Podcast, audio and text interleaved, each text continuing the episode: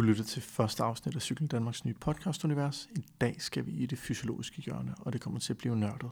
Sammen med Peter Møller Christensen fra Team Danmark dykker vi ned i træning, test og hvordan det kan passe ind i hverdagen. Cykling Danmark er en del af DCU, og er vores nye univers til alle, der elsker cykling. Vi er den spæde start, og lige nu kan du være med på Strava og skrive dig op til vores nyhedsbrev. Du kan se links i show note. Til november kommer vores app, som skal være et samlingspunkt for dansk cykling. Vores ønske er, at vi skal inspirere, vi skal samle og vi skal engagere.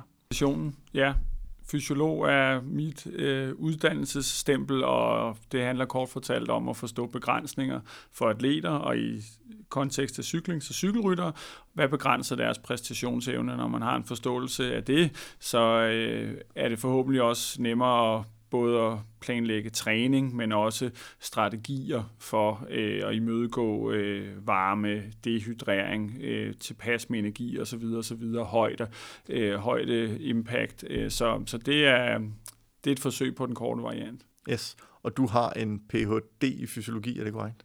Det øh, kan jeg bryste mig af, ja. Hvad, hvad handlede dit speciale om? Øh, kort fortalt var det omhandler det, øh, omhandlede det øh, aerob energiomsætning, og det er bare et fint ord for øh, alt, der har med iltoptagelse at gøre, men øh, når man har med det at gøre, så, øh, så skal man også forholde sig til den anden del af energiomsætning, som er det anaerobe, det er uden ild, fordi tingene er ikke adskilte. Det, det er jo to systemer, der er linket, øh, og det angreb vi så med forskellige øh, metoder, både i forhold til at se på øh, sådan meget lavpraktisk med praktiske vinkler, eksempelvis betydning af opvarmning, øh, og øh, andre studier var sådan lidt mere... Øh, sådan mekanistiske, hvor vi prøvede at manipulere med iltleverance til musklerne for at se, kan de håndtere det, og det var, det var lidt sådan en, øh, vi, kom, vi kom rundt omkring, vi manipulerede også med, øh, vi prøvede, eller manipulerede, vi prøvede, øh, brugte også rubede juice faktisk som en manipulation, fordi det er også øh, potentielt set kan påvirke den her energiomsætning øh, aerob. Det var der vist i hvert fald på nogle motionister, og vi var så nogle af de første til at vise, at det virker ikke super godt for eliterytter.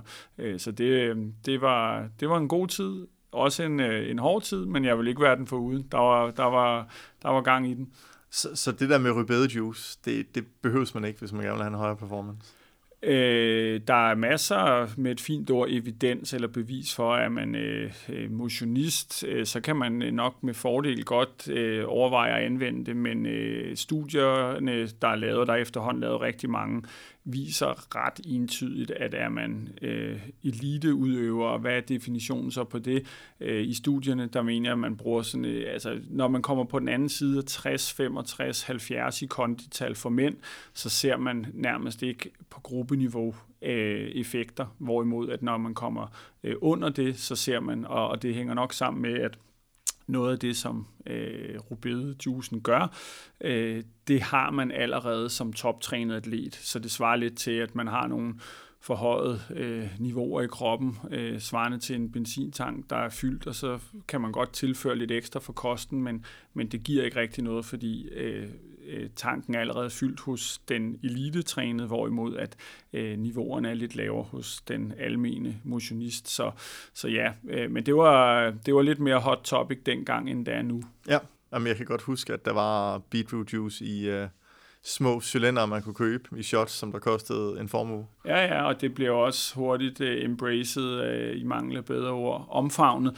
af, af mange, uh, uh, og så får det jo også skabt lidt hype, og, og i sidste ende, øh, vil jeg også skynde mig at sige, at øh, det bedste, vi kan gøre ud fra sådan en almen betragtning i forhold til vejledning af, hvad virker, hvad virker ikke, hvis det så er kosttilskud eller træning eller noget helt tredje, så er det jo altid et meget godt sted at starte med gennemsnitsdata, men dermed ikke sagt, at er man nysgerrig som topatlet, øh, så kan man jo altid prøve det af individuelt og se, om det virker for en, hvis man har adgang til øh, det apparatur, som gør, at man kan måle, øh, om det rent faktisk gør det, det skal.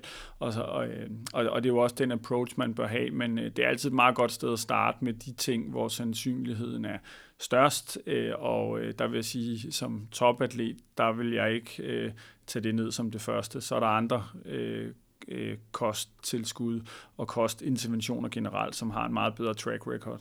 Super. Jamen lad os gå i gang med så dagens emne.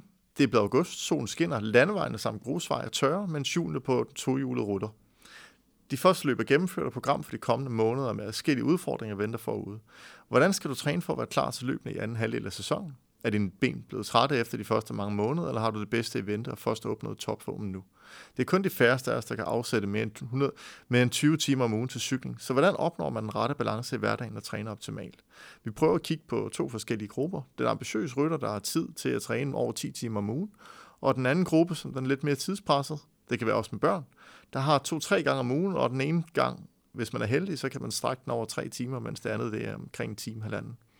Så lad os prøve at starte med, med den første gruppe og sige, hvordan ser, hvordan ser sådan øh, en hverdag ud, hvis man har sådan to-tre keymål øh, til, øh, til anden del af sæsonen her med en to-tre ugers varighed mellem dem?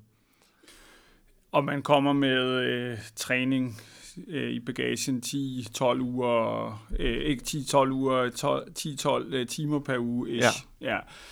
ja. Øh, Ja, det er jo dejligt nemt at svare på, ikke? Øh, men, men jeg vil sige, øh, generelt set med, med træning, så skal man meget tænke på øh, stimuli. Øh, at, øh, at hvis man skal flytte sit niveau, så skal der typisk et stimuli til, øh, og det vil jo mange aspirere efter, men alle, der har prøvet at træne, øh, og opnået et eller andet vist niveau, om man så er på øh, World Touren, eller kører A-licens, eller bare kører lidt rundt på de lokale veje, øh, og finder en glæde ved det, ved godt, at på et eller andet tidspunkt, så, så plateauer man, og så handler træning faktisk mere om at vedligeholde sit niveau. Det er sådan det lidt irriterende budskab, men det er jo sad but true. Øh, Øh, og, og det skal man jo sådan lidt øh, forholde sig til, men, men stadigvæk, om man så enten vil prøve at øge sin, sin kapacitet, eller vedligeholde det, man allerede har, så skal man jo forholde sig til, at det stimuli som træning er, at det gør det, det skal. Og hvorfor siger jeg det? Øh, det siger jeg ud fra sådan en betragtning om, at jeg synes altid, det er vigtigt, når man siger, hvordan skal man træne, så skal man også lidt forholde sig til, hvad kommer man fra? Øh, og også, at man har det her, lad os sige, lidt reflekteret blik på, jamen hvis man ved, at et regime fungerer for en given rytter, øh, fordi det har man prøvet af, jamen så er det jo åndssvagt ikke at nyttiggøre den viden. Og så er det jo, jeg siger ikke at copy-paste, men, men så er, vil det jo typisk være, at øh, så brug det, der virker. Øh, lidt banalt set, men omvendt, hvis man føler, at man mod forventning er stagneret, eller man bliver dårligere, så må man jo lidt tilbage til tegnebrættet og så sige, okay, hvad, hvad kan jeg skrue på her? Øh, og tit og ofte vil det være sådan, at gode træningsplaner er karakteriseret ved, øh, at der er en, øh, en vis alsidighed, øh, man ikke kun stimulerer på den samme måde, som man stresser kredsløbet forskelligt, man stresser musklerne forskelligt. Øh, og det gør man jo så typisk i sådan en periodisering ledende hen til netop det vigtige løb. Øh, det, der er lidt specielt ved cykling, det er jo, at der er jo tit, i hvert fald på øh, profkalenderen, kan der jo tit være mange løb med kort varighed, men, men hvis der man ligesom har et vigtigt mål, at det er ledende hen til det, øh, og der vil det typisk være, at øh, at øh, der skal man sørge for, at man ligesom får, får stresset rundt i hele systemet, og den klassiske opbygning med, at man har relativt stor volume, øh, med ikke så stor intensitet, det viser sig stadigvæk, øh, at det er det, der kendetegner nærmest alle dygtige atleter, det er de her store træningsmængder. Så jeg plejer lidt at sige den anden vej retorisk. Hvis det var så åndssvagt, så gjorde de det nok ikke. Så, så øh, stor mængde i sig selv et stimuli, så det skal man helt sikkert have med, men det er også noget, man godt kan blive træt af, øh, sådan i overført forstand. Og derfor skal det også krydres med perioder, hvor man har lidt højere intensitet, både fordi det stress, det giver på kredsløbet, ser ud til at være gavnligt i perioder, men også muskulært. Øh, og inden det stikker helt af med forklaringen, det man skal huske på, øh, når vi snakker intensitet, øh, det er, at øh, det er kun de muskler, der er aktive i træningen, som adapterer. Det vil sige, hvis man kun lidt karikeret bruger halvdelen af musklen, fordi man kun ligger og kører sub-tærskel, sub-threshold og kører lange ture, øh, 150-200 watt, så er det kun de muskler, muskelfiber, man bruger, der egentlig responderer, og når det så går løs, og cykelløbet dikterer, at man skal kunne køre 300 watt og 400 watt og 500 watt i små perioder, hvis man så aldrig har været op og aktivere de muskelfiber i sin træning, så får man et problem, og det er derfor, man bliver nødt til lidt at, at, bygge det op, så man både har den her lidt populært sagt base, øh, men at man også krydder det med det andet, og der øh, siger øh, både empiri, mest af alt, altså øh, erfaring, at det her med, at man har en stor base til at starte med, og så i takt med, at man nærmer sig øh, sin konkurrence, så gør man det mere specifikt. Øh, altså så det minder mere om det, man skal i konkurrencen, øh, så man rammer de intensiteter. Øh, det er, så det var øh, et forsøg på at gøre noget, der er relativt komplekst, forhåbentlig lidt mere forståeligt, øh, og kogt ned til benet. Volume i sig selv er et stimuli, men det skal også krydres med perioder med intensitet. Så, så, så den der, hvad skal man sige, østtyske model med at lægge 12 øh, timer med 85 procent, og det er det, man laver, den, den er ikke super gangbar, hvis man gerne vil flytte sig selv. Øh, I hvert fald, hvis det er som sådan en kronisk træning, så vil jeg mene, at der er andre modeller, der er, er bedre. Jeg vil sige, hvis man kan ligge på 85% øh, makspuls øh, i, i 12 timer, det, så, så, er det, så er det virkelig noget lidt andet træning, for så er vi jo oppe i det der famøse tærskelområde. Ikke?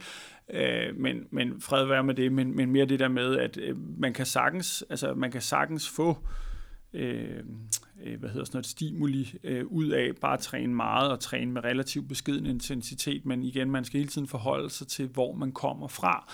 Øh, og tit og ofte, øh, det kan jo skabe ophedet debatte, debatter, som får sådan noget rød og blå blok til næsten at forstumme i, i, i hårdhed omkring, er det intensitet vigtigt, eller er det volumen, og så har man sådan lidt forskellige camps, der, der, der, der diskuterer, og hvor jeg er henne i det. Jeg har sådan et relativt pragmatisk synspunkt på det her, øh, fordi begge ting øh, tror jeg er væsentlige i en fornuftig træningsplan. Øh, og, øh, og man skal passe på med, at man ikke gør det for skingert, men, men, øh, men det der tit er ved det, det er også igen tilbage til det her stimuli med, at øh, erfaringsmæssigt vil det typisk være sådan, at øh, hvis du kommer fra en blok med rigtig meget mængde og ikke så høj intensitet, så responderer man typisk ret godt på det nye stimuli, altså intervallerne med lidt højere intensitet.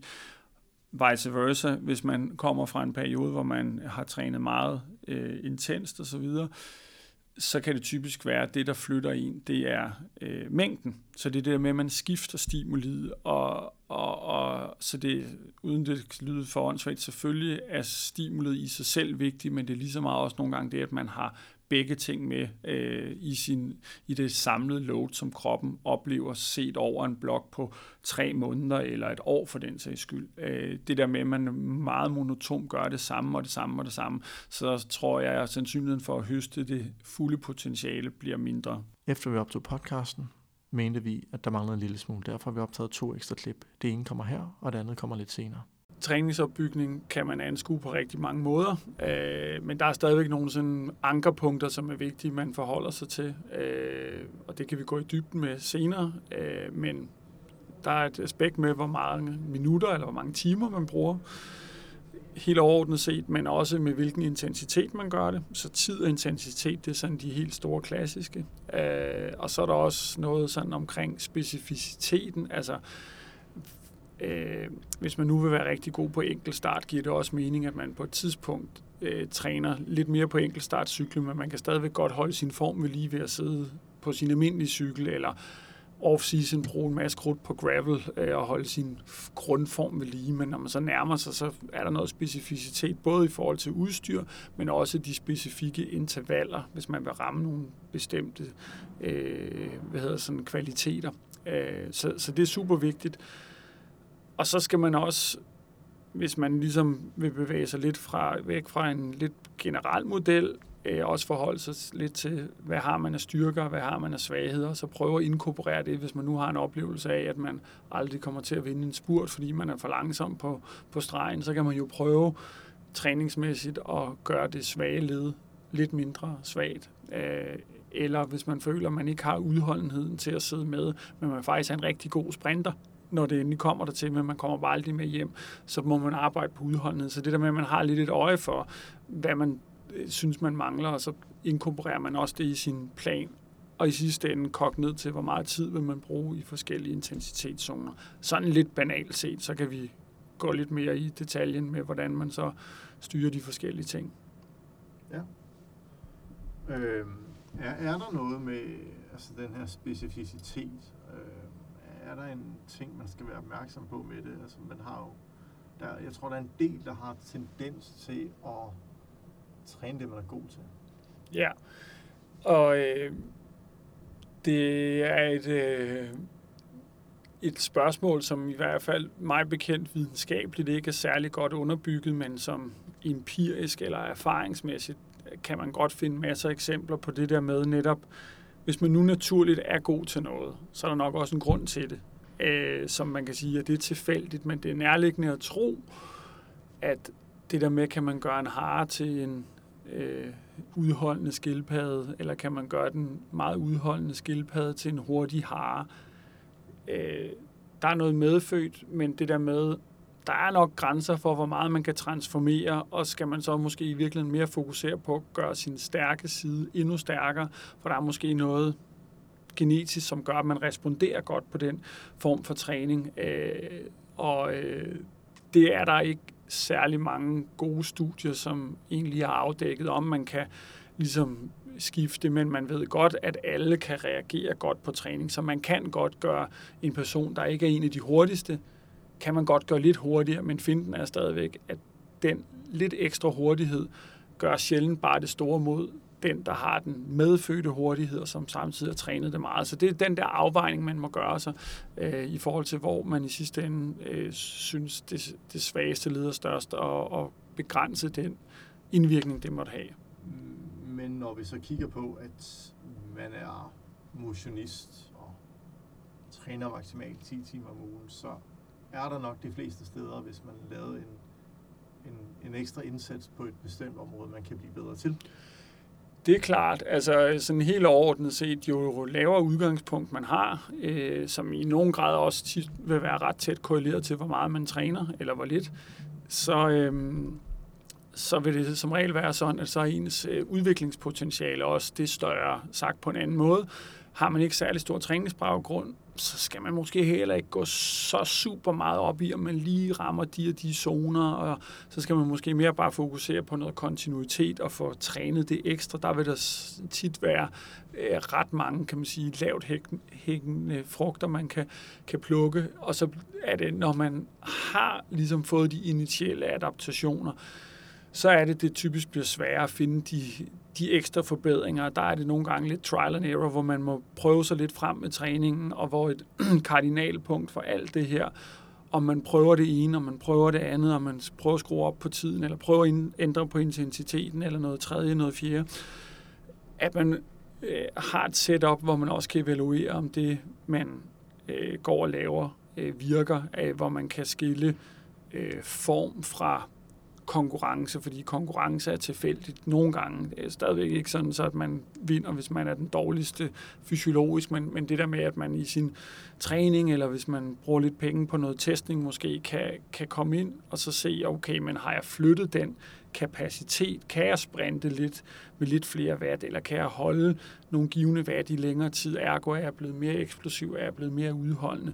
Øh, at man har et setup for det, og det kan man igen gøre på mange forskellige måder, men, øh, men igen, cykling øh, er taknemmeligt i og med, at wattmåleren kan, kan give dig et billede af, hvad det er, du laver som rytter, og, øh, og, øh, og så er der alt det rundt om, som er med til at diktere, hvor hurtigt det går, og, og så videre. Men, men wattmåleren kan hjælpe dig med at, at se, om din fysiologiske formåen bliver bedre, og det er altid godt, at man har den evaluering, Øh, så man kan se, om det, man laver, rent faktisk virker. Lige til et sidste punkt så, fordi nu nævner du det her med at teste sig selv af på forskellige måder. Nu bor vi begge to i nærheden af værløse, så kunne det være en mulighed, for eksempel, hvis man nu var på de kanter og sige, man tager en bakke, det skal selvfølgelig være, når man tester sig selv, så skal det være reproducerbart næste gang, så hjælper det ikke, at det er 20 grader varmere, og der er medvind.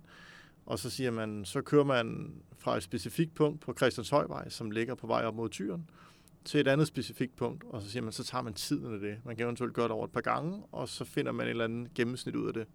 Vil det være en måde at sige, der, der er i hvert fald en måde at teste noget på. Det kunne også være en sprint på flad vej. Ja, men øh, helt klart øh, gode strækninger, hvor, øh, ja, som opfylder øh, øh det, man gerne vil undersøge. Og, øh, og der igen, og det kan vi øh, tale mere om også, men der bliver man også nogle gange lidt nødt til at skelne mellem, om man har fokus på farten, eller man har fokus på vattene. Øh, og begge ting er super vigtige. og man må bare aldrig begå den, selvom folk, der kender mig, ved, jeg kan godt lide at snakke om vat og forholde mig til vat, men man skal bare lade være med at gå i den fælde, at det bliver ens et meget ensidigt fokus.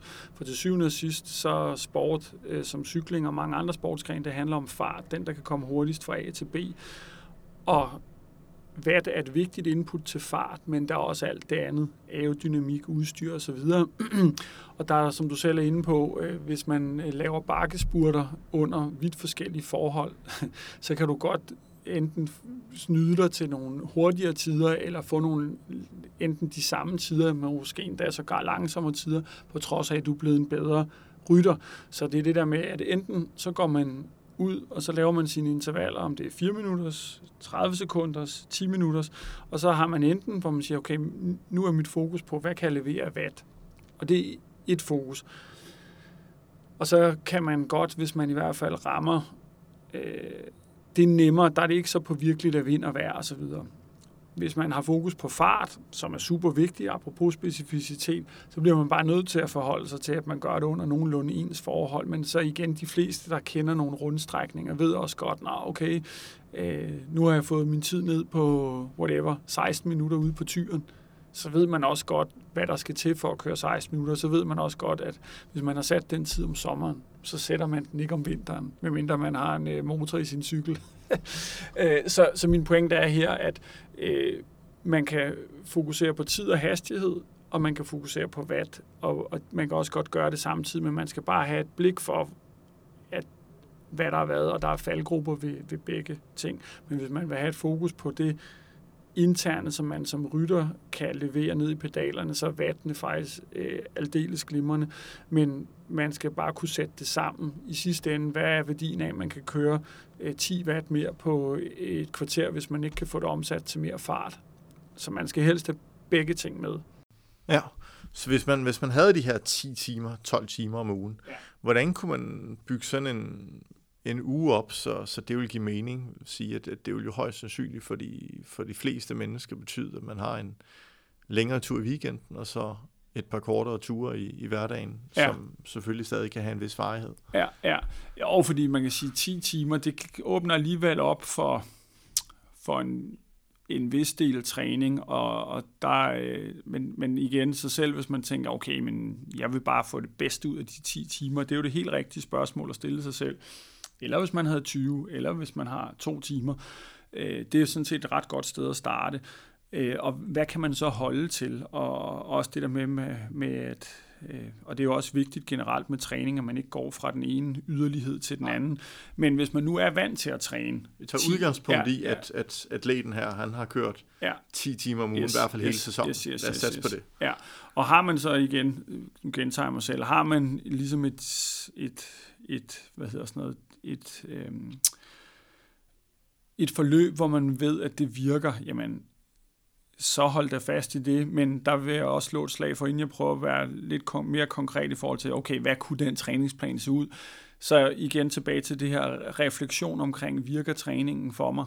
Ja, nej. Så handler det også om, at man har et, et setup omkring sig, som ikke nødvendigvis betyder, at man skal have 800 personlige trænere, øh, men at man er lidt sådan analytisk omkring, om, øh, om ens træning rent faktisk virker altså på hvor mange watt man kan træde på nogle givende tidspunkter, eller hvad man nu kan øh, bruge. Det kan vi snakke mere om på et andet tidspunkt. Men hvis man ligesom kan se, hey, jeg kan flytte mig øh, 10% på tre måneder ved at følge det her, så go with that. Men ud fra sådan en generisk model, 10 timer, øh, så vil jeg sige, erfaringsmæssigt, man kan godt putte intensitet ind to-tre gange om ugen. Øh, men man kan spørge sig selv, om man behøver at gøre det i alle tre måneder, fordi der er meget, der tyder på, at man responderer ret hurtigt på det. Så lad os sige, at man har en to måneders blok, øh, og øh, og, har, øh, og, og så efter de to måneder, og man kommer ikke fra ingenting, man kommer fra et solidt træningsniveau, så, øh, så det her med, at man øh, kan godt have en periode, hvor man i starten måske mere bruger tid på mængden, og ikke brænder den for tidligt af, for man skal også huske på, meget af det her intensive træning det er også hårdt op, i, øh, op på øverste etage. Øh, men at man så igen har den her lidt klassiske periodisering med, at jo længere væk man er fra konkurrencen, så har man egentlig bare fokus på at holde sit, sin volume, øh, og hvor man lidt sådan sige, man måske ikke bygger på, men man vedligeholder niveau. Øh, og så kan man gradvist, når man nærmer sig, øh, så sige, okay, en gang om ugen, og så i hvert fald to gange om ugen, hvor man er op og tryk, tryk på, og, øh, og, og så igen, hvad skal intervallerne så være? Ikke? Den lidt klassiske og måske også lidt generiske model vil være, okay, så den overgangsfasen, så når man ligger intervaller ind, så laver man lidt de her sådan tærskelintervaller, det vil typisk sige nogle, der er lidt længere, hvor intensiteten er ikke så høj. Det kunne være 12 minutters eller 20 minutters intervaller, men stadigvæk, hvor de, man kan godt mærke det. Det er ikke bare hygge, man kan ikke bare køre med den hvor, Hvor ligger man henne, sådan hvis man skulle enten sige watt, puls eller en eller anden form for, hvad skal man sige, sådan anslået effort i forhold til, hvordan man ja, har det med sig selv. Den ja, sidste er svær. Ja, jo, men jeg vil næsten sige, men den er næsten nemmere. Øh, jeg vil sige det sådan, at altså sådan der, når du begynder på sådan en 10-skala for 10, det er det allermest ja. anstrengende, man er helt færdig øh, øh, oven på en max effort, øh, og 0, det er bare ren hygge. Jamen, så vil jeg sige alt, øh, altså give and take, men måske op til en femmer, det er der, hvor øh, altså det er under tærskel, og så når man når 5, 6, 7 stykker, jamen det er så cirka det her tærskelområde, og på den anden side 7, så er man oppe i det der sådan virkelig, når vi snakker 2 minutters, 4 minutters intervaller, 40-20, hvor man 40-20 sekunder. Alle, der, der træner øh, intervaller, tror jeg godt kender sådan den, den følelse af, så, så, så sådan nogle tærskelintervaller, som jeg lidt refererede til, man kan mærke dem, men det er også en, der lidt kommer snigende, sådan, så når man, lad os sige, man kører 12 minutters interval, så føles det måske som en femmer i starten eller efter 3 minutter, og så når der er gået 6 minutter, så føles det mere som en 6'er, og så bliver det til en 6,5, og så bliver det måske til en 7'er øh, gradvist i takt med, at fordi definitionen på, at man er i det her tærskelområde, det er, at kroppen bliver en lille smule mere stresset. Den er ikke sådan den er ikke øh, stabil tilbage til det her med energiomsætning. Man er lidt inde og, og, og, og bruge nogle cylinder, som, øh, som begynder at hakke og proste lidt, men stadigvæk, hvor man godt kan holde det, men man kan godt mærke, øh, det her, det kunne jeg ikke bare gøre i to timer i, i streg. Og det kunne så fint være en, og det i sig selv er også et fint øh, stimuli, og så vil det klassiske så måske være, derfra, øh, når man så nærmer sig øh, endnu mere konkurrence, at man så måske krydder det med endnu mere intense intervaller, øh, for at få øh, både igen lidt et skift i stimuli, men også dermed, at man får aktiveret alle muskelfibrene, øh, så de adapterer i hvert fald, hvis den konkurrenceform for det er jo lidt vigtigt, man skal lidt forholde sig til, hvad konkurrerer man i. Er det, er det en, en øh, enkelt start eller en prolog på 5 km, eller kører man øh, sådan lidt klassisk, øh, kan man sige, landevejscykling, to-tre timer med, med stor intensitetsskift. Øh, men har man der, hvor man øh, er i perioder helt op og ringe og skal ned igen, jamen, så vil det også være et fint øh, add-on, at man har de her intervaller, hvor man er presset endnu mere, fordi det er også den følelse, øh, man sidder med ude i cykelløbet i perioder, så er man der åh, 7, 8, 9, 7, 8, 9 på den der skala, og det bliver man jo også nødt til også at indbygge i sin træning.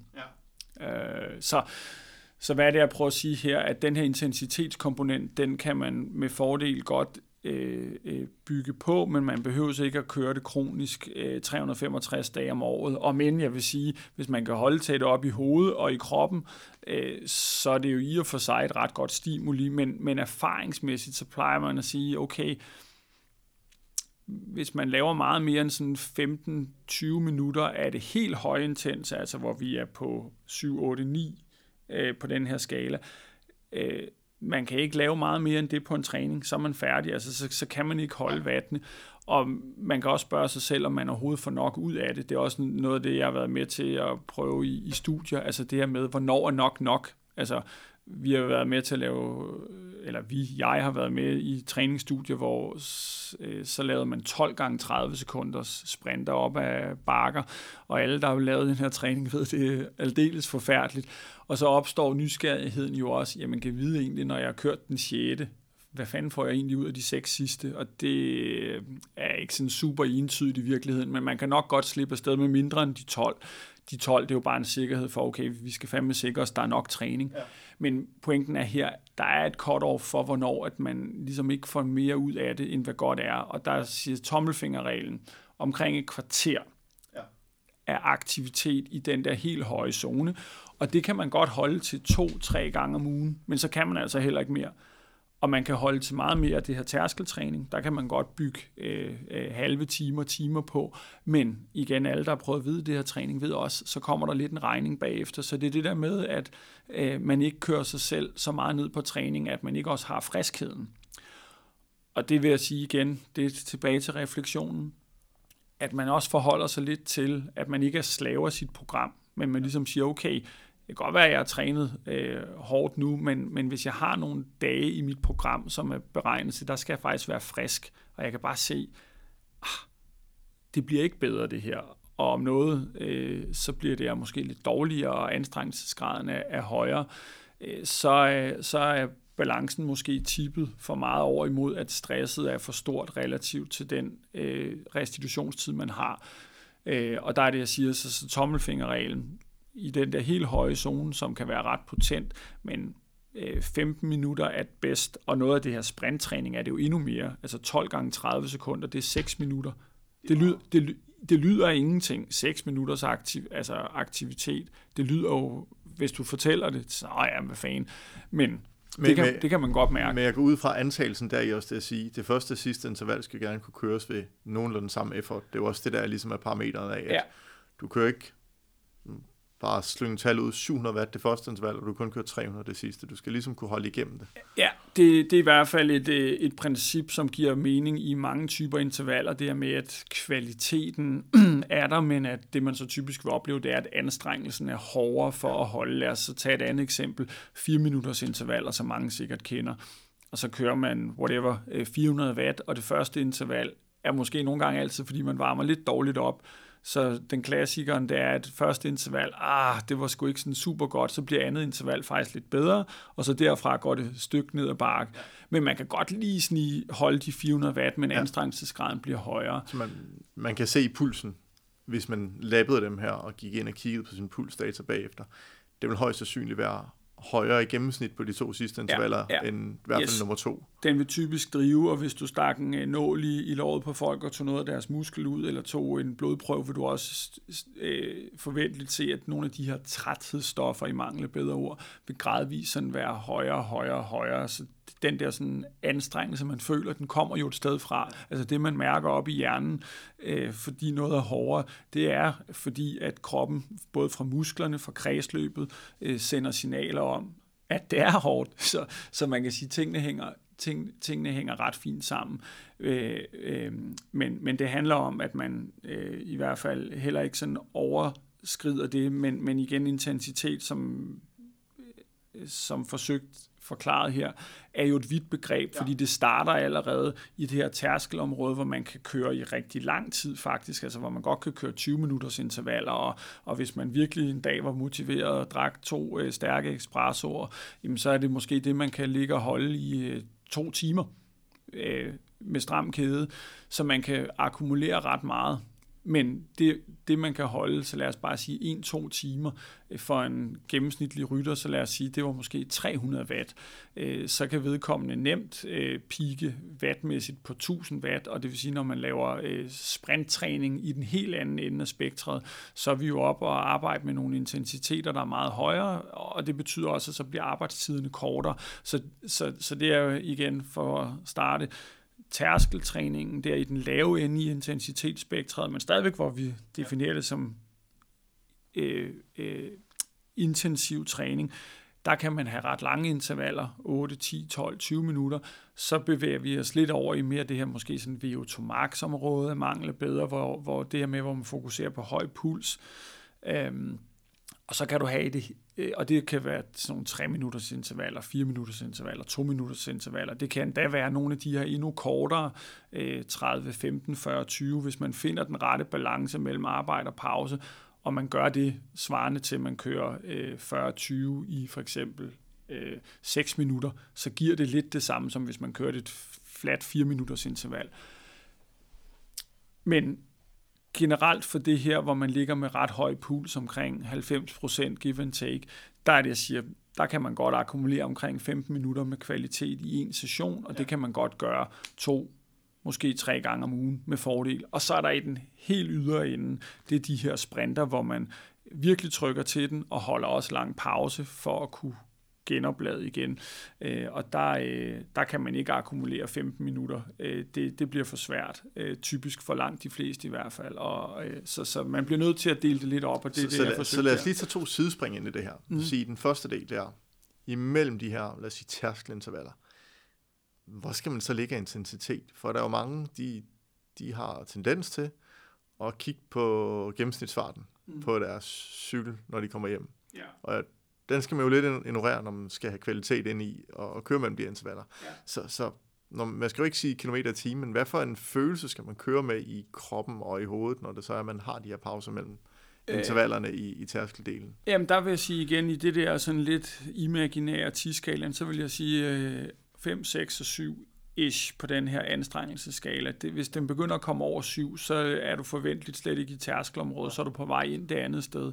Øhm, og så, og det, i det ligger der jo også, at der er jo altid et spand i de her zoner, man kan ligge i den lave ende af sin tærskelzone eller i den høje. Men give and take, det er der, og så ved jeg godt, der findes masser af online-programmer, hvor man ud fra, øh, og der altså rationalet bag er sådan set fint nok, og gennemsnitligt virker det nok også for mange, det her med, at så går man måske ud og kører en 20-minutters øh, test, FTP-test, ja. kært barn har mange navne, og så trækker man 5% fra, og så ud fra det, så har man et eller andet, og så og så udtrykker man det som procent af det, og det kan sådan set være, nu siger jeg okay, men, øh, men øh, fysiologen vender sig lidt i graven øh, i forhold til, at det man gør, det er jo, man, så træner man efter en, altså øh, hvor høj en procentdel af, hvad man kan holde en time, eller hvad man kan holde i 20 minutter. Ja.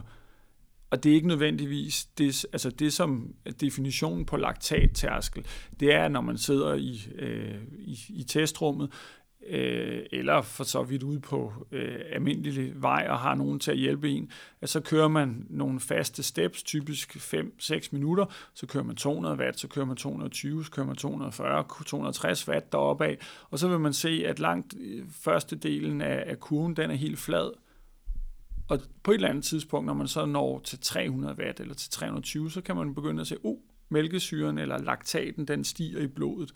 Og det punkt, hvor det begynder at ske, det er definitionen på tærskel. Der går man ligesom ind ad tærskeldøren. Og det er, det er egentlig det, hvis man vil op på sådan, lad os kalde det, højt fysiologisk abstraktionsniveau, men det har alle jo ikke adgang til. Det er også derfor, jeg siger, at de her programmer er jo ikke helt skæve, men jeg vil også våge den påstand, at den her anstrengelseskala kan give dig lige så gode øh, Øh, anvisninger på omkring, jamen hey, hvis du skal kunne køre øh, whatever, øh, øh, 5 gange 8 minutter, øh, så siger det sig selv, at hvis du er i det første interval, når du når til 6 minutter, er ved at brænde helt sammen, så kommer du ikke til at gennemføre øh, de øvelser. Så det der med, at man også sådan selv er god til at tune ind, og, og, og der, er, der er det faktisk et, et ganske fint redskab. Hvordan altså nu, nu snakker vi lidt om, okay, nu ligger tasken, men i de pauser, der er imellem intervallerne, hvor skal man lægge en intensitet der? Øh, det vil sige, det er lidt... Det er bredt. Ja, det er det, og det er igen også det er lidt svært at svare på, for det er også lidt betinget af, hvor lang er pausen, og hvor, og hvor lang er pausen, er tit også, når man sidder og designer et, et givet træningsprogram, er jo også dikteret af, hvad, hvad vil man godt opnå. Så jeg skal nok prøve at svare på spørgsmålet. Jamen, jeg ved godt, det bliver fluffy, fordi det handler jo lidt om, så lad os, lad os, lad os tage det i de der 4-6 minutters intervaller, hvor man kører til. Ja. Øhm, fordi det er, jo, det er jo, igen, det bliver længere, når det ja. er, det bliver kortere. Ja, ja. Men øh, hvis, hvis vi er oppe i, eller jeg vil sige det sådan, hvis vi, hvis vi, bliver, hvis vi starter nedefra i tærskelniveauet øh, ja. der, øh, 5, 6 og 7 på den her skala, Jamen i virkeligheden, så den der pause, man indlægger, fordi hvis du har ramt det rigtige tærskelniveau, så kunne du strengt taget godt fortsætte. Det er bare hårdt op i, øh, på øverste etage, lidt simplificeret. Så den pause, man giver sig selv, er ikke som sige, i virkeligheden den store redningskrans, men det skal bare gøre, at man, øh, kan man sige, øh, at det er gennemførtbart. Så, fordi hvis hver træning er en mental lidelse, så sandsynligheden for, at du øh, gør det, er alt andet lige det mindre. Ikke? Øh, selvom at øh, sportsfolk på højt niveau er kendetegnet ved, de er gode til at presse sig selv. Men i de her tærskel intervaller, jamen altså, der behøves pausen ikke at være særlig øh, lang. Men Øh, så det kan være sådan noget som to minutter fint, for man bare lige fjerner trykket marginalt. Fordi lige så snart du starter intervallet, så kommer du hurtigt op og ligge i den der energiomsætning, hvor du begynder at, at, at få den her laktatakkumulering. Så det er ikke, altså, og, og, om du så har holdt 10 minutters pause, det gør heller ikke den store forskel.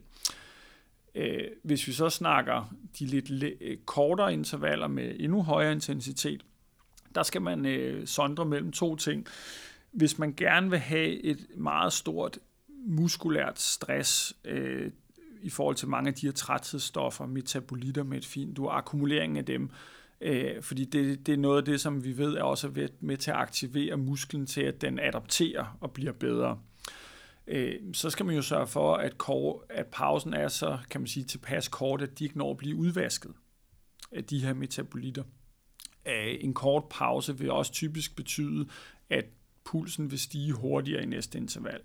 Øh, så lad os tage et eksempel, for eksempel øh, 4 minutters intervaller. Jamen, øh, to minutters pause gør lige, at man får fjernet toppen af, af alt det her stress, men det er stadigvæk ikke fuldstændig udvasket, det vil sige, du får et stort areal under kurven, hvor der bare er lidt rød alarm all the way through.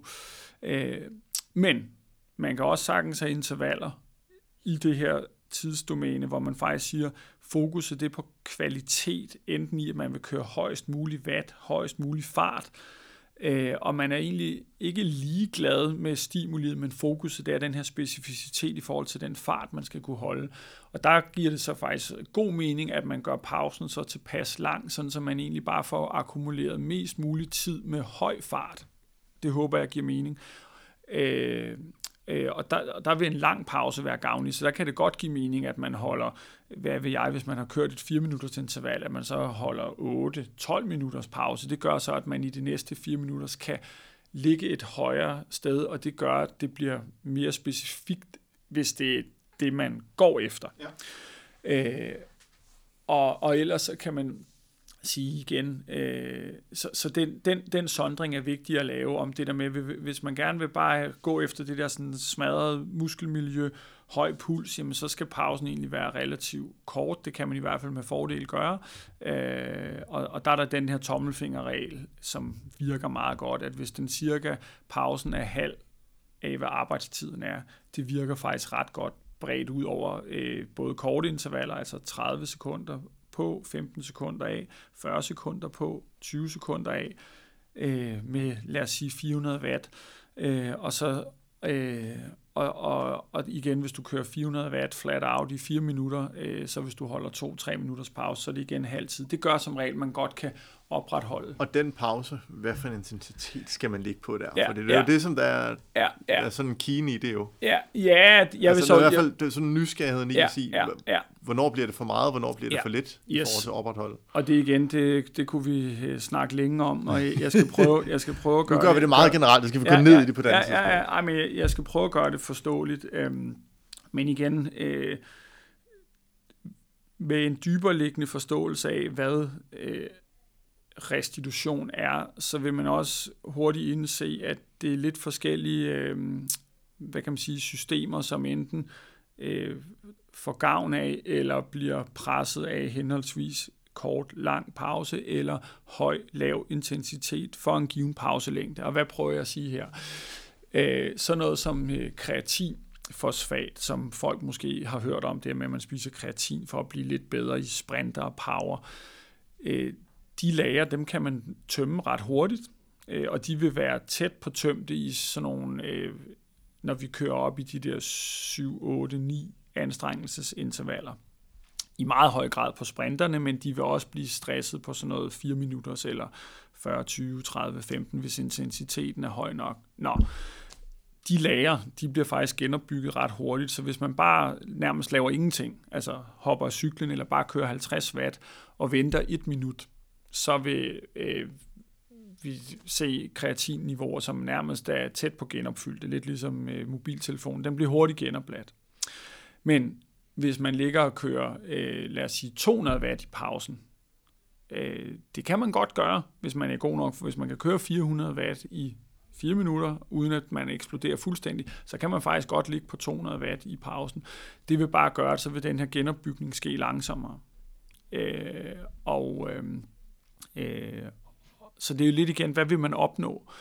Øh, modsat Øh, så noget af det andet, der stiger meget, når man laver intensive intervaller, det er den her mælkesyre. Der ved vi den anden vej rundt, at inaktivitet gør faktisk, at clearing bliver langsommere. Så igen i det her scenarie, hvis man bare står over skrårøret og tænker, ej, hvor er det synd for mig, og det er fandme hård træning, så bliver det her laktat omsat ret langsomt, hvorimod jo højere intensitet, til og med ens laktattærskel, altså som var jo defineret ved det punkt, hvor man begynder at producere laktat. Men hvis man ligger på en øh, relativt tæt på sin tærskel, men stadigvæk under den, så klirer man faktisk ret hurtigere, fordi kroppen, kan man sige, genbruger den her mælkesyre. Det, det kommer, kan man sige, lidt firkantet biokemisk fra, fra sukker, og det kan så også blive øh, genbrugt som sukker øh, på genbrugsstationen. Og den genbrugsproces, den foregår faktisk hurtigere, hvis man kører øh, med en vis intensitet relativt til, hvis man bare sidder og flader den ud. Så sagt på en anden måde, en rytter, der virkelig fyrer den af, og når øh, 12 millimol laktat i slutningen af en præstationstest, øh, i et tænkt scenarie, hvor i den ene situation, så sætter vedkommende sig bare ned på stolen, og i den anden situation, så kører vedkommende af og kører 150 watt eller 200 watt på cyklen, og så måler vi deres laktatniveau efter en halv time. Så vil den person, der har cyklet undervejs, klire det hurtigere end den, der bare sidder på sin flade. Men det er lidt et tvirket svær her, fordi det jeg egentlig prøver at sige, det er, at øh, aktiv restitution er øh, gavnligt i forhold til laktat clearance op til et vist niveau, men det er ikke gavnligt i forhold til kreatinfosfat. Så det er lidt, hvad, hvad vil man? Hvad man gerne opnå? Ja, præcis. Yes. præcis. Og øh, der vil jeg så også skynde mig at sige, hvis man nu har en vis pauselængde, så kan man jo godt begge dele.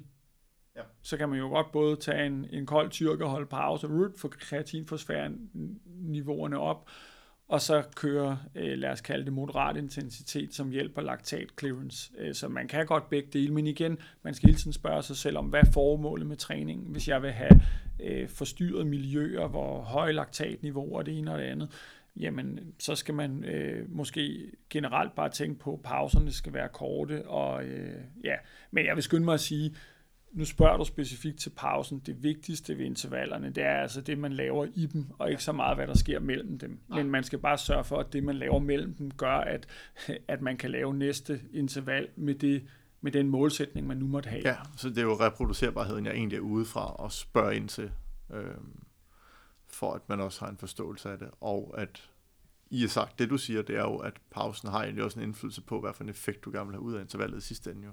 Ja, det kan i hvert fald, det, det sætter i hvert fald, øh, det er med til at sætte øh, hegnspælene for, hvad du får, får ud af det, men igen, øh, øh, det er stadigvæk indholdet, altså det, det kraftigste stimuli på kredsløbet og på musklerne, det tror jeg alle, der har prøvet at træne, ved, det kommer jo fra det, man laver under aktiviteten, men selvfølgelig, øh, når det er en akkumuleret træningsmængde, man skal have, så er det jo også vigtigt, at pausen er, nu siger jeg, tilpasset, så man får nok af det, og der er det, jeg siger, vi har de her meget gode tommelfingerregler med, at ja, omkring det her kvarters tid med aktiv arbejde, når vi er oppe i de her øh, belastningsgrader på den anden side af 7 på anstrengelseskalaen, og, og, øh, øh, og hvis det er endnu højere op i de her sprintdomæner, hvor man sprinter måske 20-30 sekunder og holder en relativt lang pause, øh, gange 5, gange 10 arbejdet, så, er det, øh, så, så kan man, øh, så er 15 minutter skudt over målet. Det, det der er de færreste, der kan holde til, så skal man have endnu mindre. Så vi har ligesom de her sådan lidt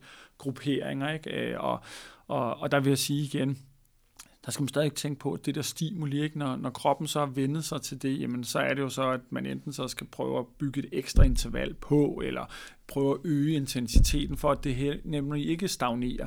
Altså så det her med, lad os tage igen, beklager til dem, der ikke er stået af på cyklen derude. vi springer lidt rundt i de intensitetsdomæner. Ja. Men for nu at tage et forsøg på et jordnært eksempel. Øh, hvis man nu går ud og kører 4 minutters intervaller, som er sådan lidt generisk, nogen vil sige, det er lidt kedeligt smag og behag, men hvis man kører 4 minutters intervaller, jamen så er der jo en klassiker, der hedder for eksempel 4 gange 4 minutter. Jamen, okay, det er så 16 minutter akkumuleret, og jeg ved godt, jeg sidder og siger tommelfingerregel 15 minutter, men tommelfingerregel er, hvad det er. Men når man så begynder at kunne se, okay, jeg føler mig sgu egentlig bedre stillet i slutningen af fire interval, end jeg gjorde for to uger siden, så er der jo to muligheder. Så kan man jo godt tage et femte, eller man kan sige, hey, jeg prøver bare at ramp den lidt op i, i øh, så jeg laver 5-10 watt mere i de intervaller. Det er jo ligesom de, det er de to knapper, man basalt set har at skrue på. Der er intensiteten, og der er tiden, og de to ting gange sammen, det giver det, det stimuli, men, men, men kroppen adapterer hele tiden, øh, og hvis den så skal øh, stimuleres yderligere, så erfaringsmæssigt så skal man hele tiden prøve at bygge lidt mere på, enten mere mængde, eller lidt mere intensitet, eller begge dele. Ja. Det lyder nemt, men i praksis så er det der, man må tage nogle valg, og, og så gentager jeg mig selv her igen, det vigtigste det er jo, at man nogenlunde har en idé om, hvordan man træner, og man også har nogenlunde setup, som gør, at man kan nogenlunde evaluere på, om det egentlig gør det, det skal. Og så er det jo hele tiden en, øh, altså så står næste års træning jo på skuldrene af forrige års træning med, ja. hvad virkede, hvad virkede ikke. Og nogle gange, det ved alle, der har prøvet det her, så er der noget, der fungerer bedre end andet, og så er, er er de fleste mennesker jo heldigvis øh, karakteriseret ved det her med, at øh, jamen, så prøver man at, at ligesom ændre kurs, hvis, hvis man ikke opnår det, man vil. Så hvis, hvis vi nu skulle, øh, nu, nu kommer jeg lidt ud af den, men, men skidt pyt, hvis vi nu tog det her med at sige øh, målepunkter i forhold til, ved man, hvordan det er, hvad for nogle parametre vil du stille op i forhold til ligesom at kunne følger man at på den rette vej. Selvfølgelig er der noget med at føle, at kroppen ikke er fuldstændig træt, og pulsen ikke stagnerer, som ja, aldrig ja. kommer over 150 eller et eller andet. Ja, ja. Øh, jamen, øh, wattmålinger i cykling er jo et super godt redskab, hvordan man end vender og drejer det. Øh, og jeg er ikke betalt af, af cykelproducenternes brancheforening for, at der skal sælges wattmåler til Gud og hver mand. Men det har den fordel, at det skiller, kan man sige, øh, det øh, øh input, du som øh, rytter giver cyklen øh, fra det, som det bliver til af fart. Fordi hvis du bruger fart som en metrik, så ved alle godt, at man kører langsommere end vinteren, både fordi det udstyr, man formentlig kører på, er lidt øh, skrabet, og man kører med lidt dårligere dæk, og man vil måske ikke have den dyre carboncykel til 80.000 ud og få sådan en saltbad. Så, så fart som metrik er ret dårligt med, altså hvor høj en gennemsnitsfart kan jeg køre på to kilometer, ja, øh, det, det, det bliver ikke særlig godt. Så det der med, at man ud fra nogle faste tidsintervaller, kan, øh, der kan VAT i hvert fald øh, sige, okay, hvad er min fysiske formåen? Når alt kommer til alt, så skal man bare huske på, at det de fleste jo forhåbentlig er motiveret af, det er at køre stærkt og slå gutterne i skiltespurten eller slå sin egen rekord rundt på den lokale rundstrækning. Så det jeg siger her er ikke, at man bare kun skal fokusere på watt. Når jeg kan køre 302 watt, nå, og du kan kun køre 296, så er jeg jo bedre end dig. Altså, men, men det gør bare, at en forståelse af, hvor kommer farten fra, og fart er jo også aerodynamik, hvordan sidder man på cyklen. Så hvis man vil kunne skille tingene ad, så er øh, det, at man forholder sig til, jamen, hvor mange watt kan jeg holde på nogle givende øh, øh, tider, det er et ret godt billede på, hvad kan man øh, fysisk, men det skal man bare altid huske på. Det må ikke overskygge det faktum, at man skal også kunne omsætte det til fart, øh, så man distribuerer vattene ordentligt, når man kører, og at man sidder ordentligt på cyklen og alt det her. Øh, men, men hvis man gerne vil tracke, virker træning ud fra en fysiologisk betragtning, så er watt rigtig godt. Også fordi, igen siger jeg tider, er også utaknemmeligt, at den ene dag blæser det, den anden dag gør det det ikke. Altså det, øh, øh, det kan være lidt svært, og der kan, kan det her med, at man bare kan sige, hvad fanden kan jeg egentlig lave? Øh, det kan i hvert fald svare på, om man er bedre i stand til at levere energi ned i cyklen. Kunsten er så at få den energi omsat til fremadrettet fart, og så er det jo netop, det handler om at øh, sidde ordentligt på cyklen, have noget ordentligt tøj på, gode dæk, lækker kæde, alt det her. Øh, men men, men det siger jo så også bare, at sluttiden, man får på den lokale rundstrækning, er jo summen af rigtig mange ting. Både de værd, man laver, men også alle omgivelserne, vind, vejr, udstyr, tøjvalg, you name it. Øh, og og det, derfor kan det hurtigt blive en rodet omgang, hvis man vil bruge fart og tider i cykling, som er så påvirkeligt af miljø og udstyr, så er, er vat immer væk en, en, god, øh, en god rettesnor. Skal man koble øh, vattene sammen med en puls for at få et bedre parameter, eller er det underordnet? Øh, pulsen kan være et fint redskab, og øh, man kan sige, der er jo sket en stor udvikling fra, at øh, hvad vi jeg, i starten af 90'erne, så var vatmåler for de få, og det var SAM, der sad på markedet. Til nu, så kan man jo nærmest få øh, en, en vatmåler i Harald Nyborg. Ej, det passer ikke, men det er tæt på. Øh, Øh, så der er jo sket en udvikling i, i, i det øh, om, inden for det felt, at det er blevet mere tilgængeligt, og det synes jeg jo helt overordnet set er fint, men det ændrer jo ikke ved, at noget af alt det klassiske, som mange har brugt før, netop puls, jo sagtens kan være et fint redskab. Øh, og igen, der vil det typisk være sådan, at hvis man får de samme watt øh, har lavere puls, øh, så er det et tegn på, at specielt ens kredsløb er kommet i bedre form. Så det kan være en rigtig fin rettesnor. Øh, så lavere puls for samme indsats er et rigtig fint, øh, en rigtig fin metrik faktisk. Øh, for det igen skal man bare kende til fejlkilderne. Øh, puls kan variere som alt muligt andet i kroppen, øh, og det kan også blive påvirket af, hvis der den ene dag er meget varmt, så vil pulsen altid være lidt højere end hvis ikke, så, så det skal være under samme forhold. Det nytter ikke noget, at man den ene gang sidder i et spinninglokal med en masse andre, og der er mega varmt, og man undersøger sin puls til slut i intervallet, hvor det hele bimler og bamler, men man kører sine 240 watt, og i den anden situation, så kørte man 240 watt i starten ude i skuret, hvor der var 10 grader. Det, det er hat og briller, så, så pulsen skal man også vide, hvornår man bruger, med. hvis man sammenligner en til en, så kan det være et, et rigtig fint redskab.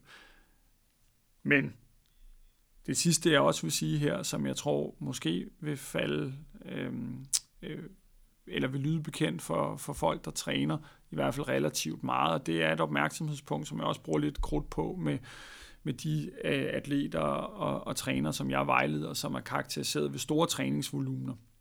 Øh, lad os tage eksemplet før med nogen, der er vant til at træne 10 timer så er der lige pludselig mulighed for, at man kan træne lidt mere, og man har hørt, at dem på Pro-turen, de træner jo minimum 20 timer, så nu får den lige et ordentligt spand kul, hvor man bare lægger 10 timer mere på af, af træning i den moderate skala. Det kan man godt holde til på cyklen. I, i, øh, men, men det vil typisk være sådan, at hvis man øger sin volume, altså lidt firkantet sagt, den tid, man bruger ved en given intensitet, øh, markant, og her snakker jeg så en fordobling, 10-20 timer, så vil pulsen typisk øh, falde. Øh, og det, man skal lidt tænke det som sådan et grundvandsspejl eller et pulsspejl, så man vil typisk i sådan en periode, hvis man så har øget sin træningsvolumen markant, øh, så, øh, så vil man ret hurtigt se i forlængelse af det, at man kan ikke få øh, sin makspuls særlig højt op. Den er ligesom trykket. Normalt var den 170. Jeg kan slet ikke komme op på 170. Den er måske på en god dag i starten af 160'erne. Og arbejdspulsen er også sådan helt slatten. Øh, og det er fordi, der sker nogle øh, påvirkninger i, i, i, hvad hedder det, øh, øh det par- og sympatiske nervesystem. Det er sådan lidt nørdet. Men, men det er påvirkeligt af det, og, og det betyder jo også, at der skal man jo vide, at i perioder, hvor man ramper volumen op, så vil ens puls altså bare falde. Og jeg sad jo og sagde, at et pulsfald er et tegn på god form, men den kan også godt være lav som resultat af stress. Og når jeg har sagt det, skal man så også huske, hvis man vil bruge puls, at når man så øh, giver sig selv en rolig uge, som man lader sige, man har haft tre uger, hvor man øh, har, har kørt hårdt på med store mængder, så tager man en easy week for at restituere. Hvad sker der så med pulsen? Root, Så stiger den, og så lige pludselig så har man høj makspuls og lidt høj arbejdspuls, så kan man jo godt blive hyldet ud af, at nej, hvad, nu er jeg nu kommet i dårligere form. Og der skal man bare vide, at, at der er en dynamik i det, så, så, så det, så det er nogle gange lidt mere kompliceret end som så. Ja. Så det man skulle tage hjem fra det, hvis man er rytteren her, der kører mere end de der 10 timer om ugen, det er øh, være fokuseret på, hvad er det, man egentlig vil opnå i forhold til den træning, man laver. Ja. Man øh, skal huske at være specifik i sine intervaller, hvis det er det, man laver, og prøve på at have en reproducerbarhed i det. sådan at, at man ligesom får noget kvalitet i det, man laver. Ja. Og så skyder du bare løs med de andre ting, vi snakkede om, i forhold til, hvad man ligesom skal huske at have med i det. Jo, man skal hele tiden have det der refleksionsniveau med, ja. og forhåbentlig også have nogle redskaber, som kan fortælle en om det, man egentlig har gjort, har virket. Og så skal man huske på, at der er stimuli for træning i sig selv, øh, om det er fire minutters intervallerne, eller om det er de to timer, hvor man kører lidt i snakketempo med en god ven. Og alt det er jo stimuli, og det er ind og tryk ved nogle forskellige knapper, men det er også det der med, at en, en fornuftig træningsplan, der skal også være en alsidighed. Det skal ikke blive for monotont. Der kan godt være perioder med monotomi, og det er også en god ting, hvis man skifter for meget, altså man laver 10.000 forskellige træninger, så er det også svært at tracke fremgangen, så der må godt være noget genkendelighed men over et år eller over en tre, år, tre måneders blok, så bliver der stadigvæk nødt til at være, at man ligesom går fra, øh, at man vægtningen af, hvad man laver, ligesom bliver ændret en lille smule. Øh, og og det, det, det, så, så alsidighed er også øh, vigtigt. Øh, og, og så også det der med, at man netop stresser kroppen, og, og, og, og det med at sige, jamen har man mulighed for at prøve at øge fra 10 til 15 timer, så bare det med at prøve at øge 5 timer i den moderate domæne, kan jo godt give mening, og så kan man jo se, om det virker for en. Øh, eller man kan sige, nej, jeg prøver bare at lægge lidt mere intensitet på, men mere det der med, at man prøver hele tiden at stresse kroppen, øh, men man også forholder sig til, hvad det gør ved en, så man ikke er slave af sit program, man er ja. også reflekteret. Ja, fordi der findes jo dem, der uanset hvordan det er, og hvordan de har det, og hvordan vejret er udenfor, så hvis der står 140 km lørdag i programmet, så kører de 140 km. Ja.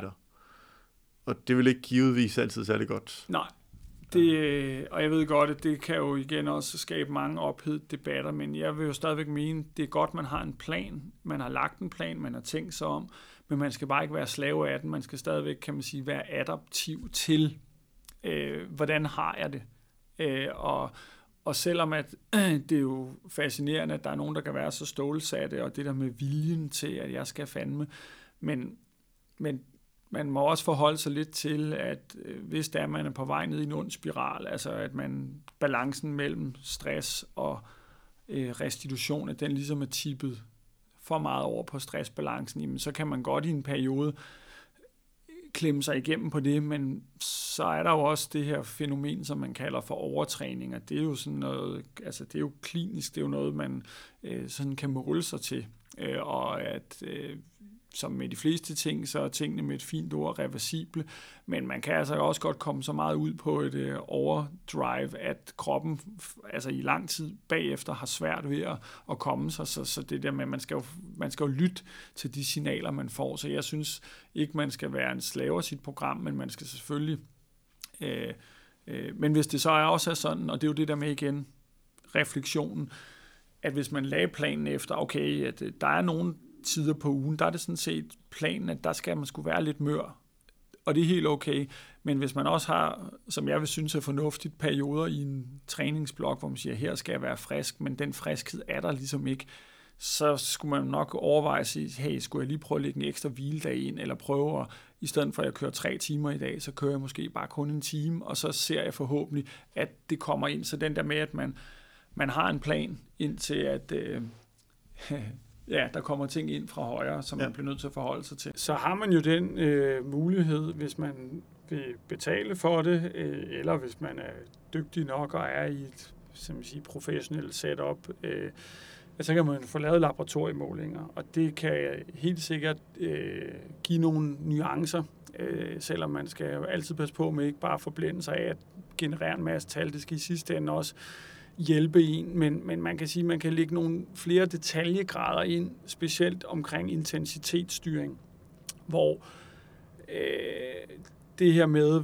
hvor hårdt føles, det er, virker sådan set ganske fint, men hvis man vil være lidt mere nuanceret, og også fordi at det, sensitiviteten nogle gange kan være ja, det er lidt et temperamentsspørgsmål, men, men der kan i hvert fald være en fin sensitivitet på nogle af de her ting i et laboratorium, hvor du ret sikkert vil kunne opfange ændringerne, hvis de er der. Hvorimod det her med anstrengelsesgrad er også bare meget på virkelig dag. Altså har man en god dag, har man en dårlig dag, mentalt har man haft en hård dag på arbejde eller på studie eller whatever. Så det her med igen, at anstrengelse, RPI, er jo summen af ret meget, hvor at når du kommer ind i et laboratorium, så kan du ikke rigtig snyde, øh, hvilke laktatværdier du har. Det er i hvert fald svært.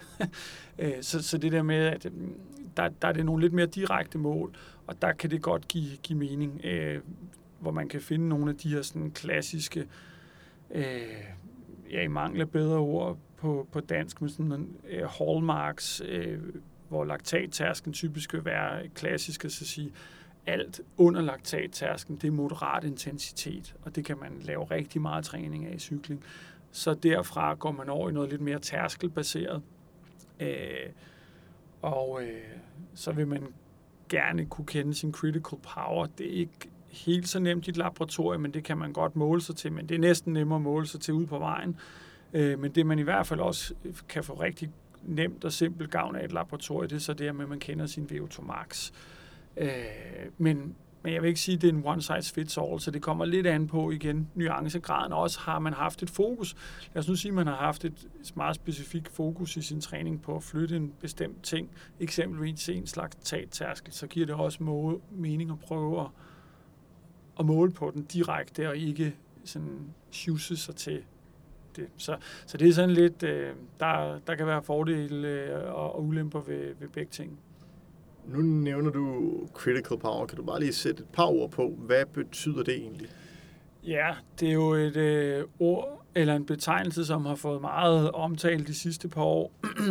og i fysiologisk øh, henseende, så er det defineret som den intensitet, altså den intensitet, hvor man kan opnå høj, stabil metabolisme. Man er presset, men det er stadigvæk karakteriseret ved, at man har konstant høje laktatniveauer. Man ligger måske på 7 i laktat. Og hvis man sænkede vattene 5-10 procent, så ville man se, at laktaten måske faldt ned til 5. Men hvis man omvendt øgede vattene, og man går over sin critical power, så vil man se en acceleration af alt. Så alle de her træthedsstoffer, øh, populært laktat, kalium, inorganisk fosfat og andet, alt det vil stikke af og stige. Så når man kommer forbi critical power, så accelererer man forsimplet sagt træthedsudvikling rigtig meget, og det betyder i praksis, at man øh, hurtigt bliver træt, og så må man enten øh, sænke øh, farten eller hoppe cyklen. Så critical power er en øh, ret vigtig term, og man kan sige, det området fra laktat-tærskel op til critical power, det er sådan set det, der udgør det, vi kalder for tærskelzonen. Så når man er inden for laktat-tærskelen og under critical power, så arbejder man i tærskelområdet. Øh, og sagt på en anden måde, hvis man var op og så arbejde meget højintenst og inducere de her forstyrrelser af musklens miljø, så skal man gerne på den anden side af critical power, eller hvis man vil op og træne sin VO2 max. Så derfor er det ret vigtigt at vide, Øh, og der findes nogle forholdsvis simple matematiske modeller for det, hvis man eksempelvis øh, enten på samme dag med lidt god pause eller adskilt kører en 3 minutters alt, hvad man kan, og en 12 minutters, så kan man matematisk ekstrapolere sig ret fint til, hvad ens critical power er. Og så ved jeg godt, så findes der andre, som siger, at det er for besværligt, det er der ingen almindelige mennesker, der kan forstå, og så har man udviklet det her functional threshold power, som, som jeg husker det beskrevet oprindeligt, sådan set bare et mål for, hvad du kan holde i en time. Øh, og det er egentlig også okay, det er bare ikke, man skal bare ikke sidestille det med critical power. Det er noget andet, det er, hvor mange watt man kan holde i en time. Hvor critical power, det er noget, der er matematisk estimeret, øh, og det kan tiltale nogen, og andre gør det ikke, men fysiologisk set er critical power en mere meningsfuld term at bruge, når man kobler det med laktattærskel med VO2 max. Øh, og, og som jeg siger igen, hvis man googler lidt, så vil man hurtigt kunne se, øh, finde nogle modeller, som kan hjælpe en med, øh, hvis man kører netop noget 3 minutter, noget 12 minutter, eller 3, 8, 12. Der er nogen, der har offret store dele af deres liv på at finde ud af, hvor mange og hvor få tests skal der til. Ikke? Men øh, så har man den mulighed. Er det noget, man kan linke til? Øh, ja, om ikke andet, så kunne vi lave et. Øh, det tror jeg. jeg kan, altså, det vil undre mig, at der ikke er nogen, der har sådan en critical power estimator. Super. Så kan jeg, så kan jeg så prøver vi lige at, at linke den til. Ja, ja. Øhm, er der nogle andre ting, andre parametre, man måler på, når man går ind i og laver en labtest, som kan være essentielle, når øh, det kommer til cykling? Ja, øh, cykeløkonomi, øh, eller cykleøkonomi, tror jeg faktisk engang er blevet pålært af en, at det hedder. Øh, nå, øh, men det er et mål for, øh, når man ved, hvor mange øh, watt, der ryger ned i cyklen, og hvor stor en ildoptagelse man har for nogle givende watt, lad os sige ved 200 watt eksempelvis, så kan man udregne, øh, hvor meget den energi, man omsætter, der bliver til øh, watt nede i cyklen, og den resterende del bliver så til varme. Det er også derfor, man typisk får det varmt, når man cykler eller løber. Så øh, varme er et stort spildprodukt. Øh, hvis man så er en økonomisk cykelrytter, så vil man se, at der er en mindre del af den energi, man bruger, som bliver til varme, og mere, der bliver til vat i pedalerne. Og det er, øh, hvis man skal sådan igen lidt firkantet på en enkel start eller sådan en fast paced disciplin, hvor man kører ret konstante høje watt. Så nu glemmer vi lige et cykelløb, hvor der bliver angrebet til højre og venstre, og det hele er rock and roll. Men i sådan en lidt mere generisk simpel model med, hvem kan køre længst på en time på en flad vej, så vil cykeløkonomien matematisk set udgøre tæt på en tredjedel af præstationsevnen, så det er en rigtig vigtig komponent. Og så er den øh, tredje del eller det er den ene tredjedel, den anden tredjedel, det er, hvor høj en VO2 max har man, og den sidste del, det er, hvor høj en procentdel kan man opretholde sin VO2 max. Så cykeløkonomien er faktisk ret væsentlig, øh, kan være det i hvert fald specielt under sådan konstante forhold, så man kan også sige sådan her, skulle jeg vælge mellem øh, at have meget fokus på cykeløkonomi for en øh, cykelrytter, som deltager i sådan nogle kriteriumløb, hvor det vattene skyder op og ned relativt til en triatlet, der kører relativt konstante watt. Det er jo ikke fordi, de bare ligger og holder 300 watt i fire timer, men det har nok af større vigtighed for dem, der er i gang i lang tid med færre intensitetsudsving. Så det er egentlig, det, hvad skal man sige, en, også lidt handler om, hvor effektiv man er, og hvor god man er til at omsætte det ned i, i pedalerne i forhold til yeah. den mængde, man har at give af. Ja, det er i stedet for den lange forklaring, jeg kom med øh, bagover med det, så er en analogi til det, det er sådan set brændstoføkonomi i en bil. Hvor langt kører du på literen, så for et givet input, øh, ikke her en liter benzin, men en liter ildoptagelse, hvor mange watt får du så ud af det? Øh, og analogien til bil, det er så bare, hvor mange kilometer får du øh, ud af, af det på distance. Hvis vi lige bevæger os kort ud af den, nu kommer vi alligevel ud af en tangent, men skidt pyt. Dejligt. Øh, hvad, altså går man stadig ind og kigger på den her, hvad skal man sige, fit versus sukkerforbrænding. Jeg ved godt, det ikke er en til en, men altså, det har jo noget at sige, hvordan man egentlig bruger sin energi. Ja. Øh, det indgår i beregningen af cykeløkonomi, så, så der kan man sige, at allerede der tager man højde for det. Øh, og man kan også i et laboratoriesetup øh, øh, der kan man også godt få et mål for, om man er blevet øh, bedre eller dårligere til at omsætte sukker relativt til fedt, som er de to primære øh, energisubstrater, som musklerne bruger. Øh, men der er nogle sådan faldgrupper, man skal være opmærksom på. Øh, generelt set vil man typisk se, at man med bedre træning, eller med øget træningsniveau, øh, så bliver man bedre til at omsætte øh, fedt for en given intensitet. Og det er sådan set også meget smart, at man, kan man sige, har den evne. Men øh, når det så er sagt, øh, det mest effektive brændstof i forhold til at få mest energi ud, det er faktisk sukker. Og det er også derfor, der er så meget fokus på race nutrition, både før og undervejs og efter et løb, at man har de her famøse sukkerdepoter fyldt op.